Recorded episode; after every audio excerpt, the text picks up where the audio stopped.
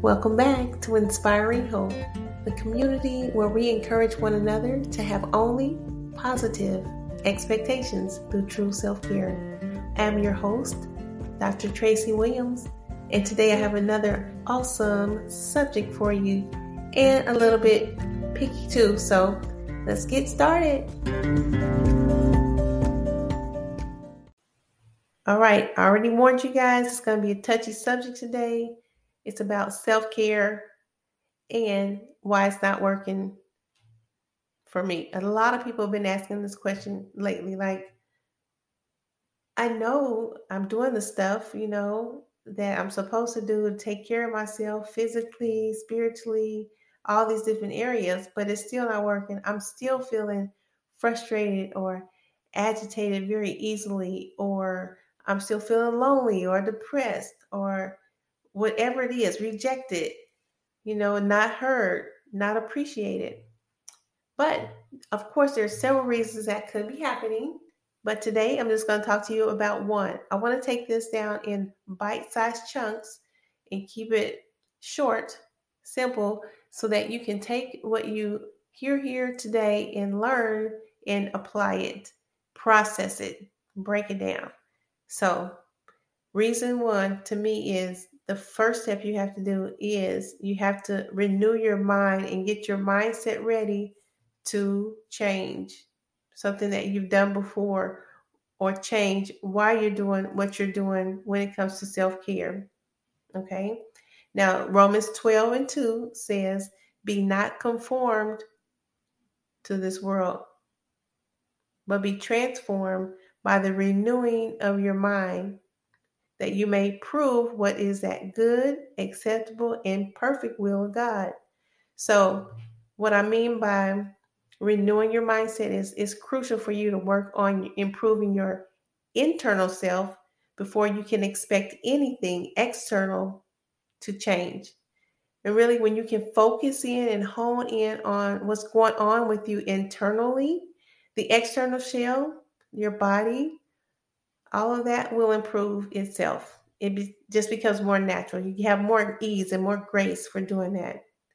So not only cognitively, but emotionally is the next benefit you get from this. You gain the drive that you need, determination. You gain the passion, the grit, all of that to change. And you're going to need this grit. You're going to need it for when times get hard, for when you don't feel like doing self-care, for when it gets rough, for when it gets uncomfortable. You're going to need this grit, you know? So once you make that decision to renew your mindset, then you can begin to build your faith to make the necessary changes for self-care as a lifelong commitment, and not just something that you do when you don't feel good, or not just something that you do when you notice, oh, I feel a little bit stressed in, in this area or something like that, but something that's a lifelong commitment. In other words, it's not a sprint, but it's a journey.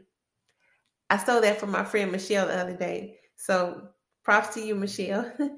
This means that you have the opportunity to declutter your negative beliefs and learn some positive beliefs and behaviors to accept yourself even more and to get to know more about you, right? Yes, absolutely. So when I talk about this, I mean, you got to take a deep dive inside yourself. And I specifically mean to get to know you, know what you like, what you don't like, what your prejudices are, what your triggers are, what you're disciplined in, what you're not disciplined in. What is it that's making you so uh, easily agitated? Or what is it that makes you feel so alone and lonely? Um, and I'll just give you one example. Maybe you feel like, you know, hey, um, I'm a little heavy. I need to lose some weight. But I've already tried all the diets. I've done tons of exercises. I'm still doing them, but I'm still not successful with my self-care. And I've even been losing some weight, you know, but not what I want to. So you may tell yourself a certain story like, hey, well, you know, I just eat extra stuff. You know, I know it's not really good for me, but it makes me feel good. So I just basically use that excuse to keep on eating or doing things that may be harmful to me.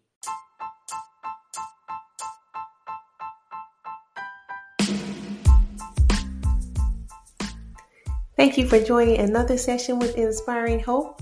I'm always encouraging you, have only positive expectations through true self-care. Now, if you would like a copy of my brand new free ebook on self-care and some of the reasons why it may not be working for you, please contact me. My information is below, email address, my link tree, and I will be glad to send that to you. All right. Have a good one. Until next time, join me tomorrow. And peace out.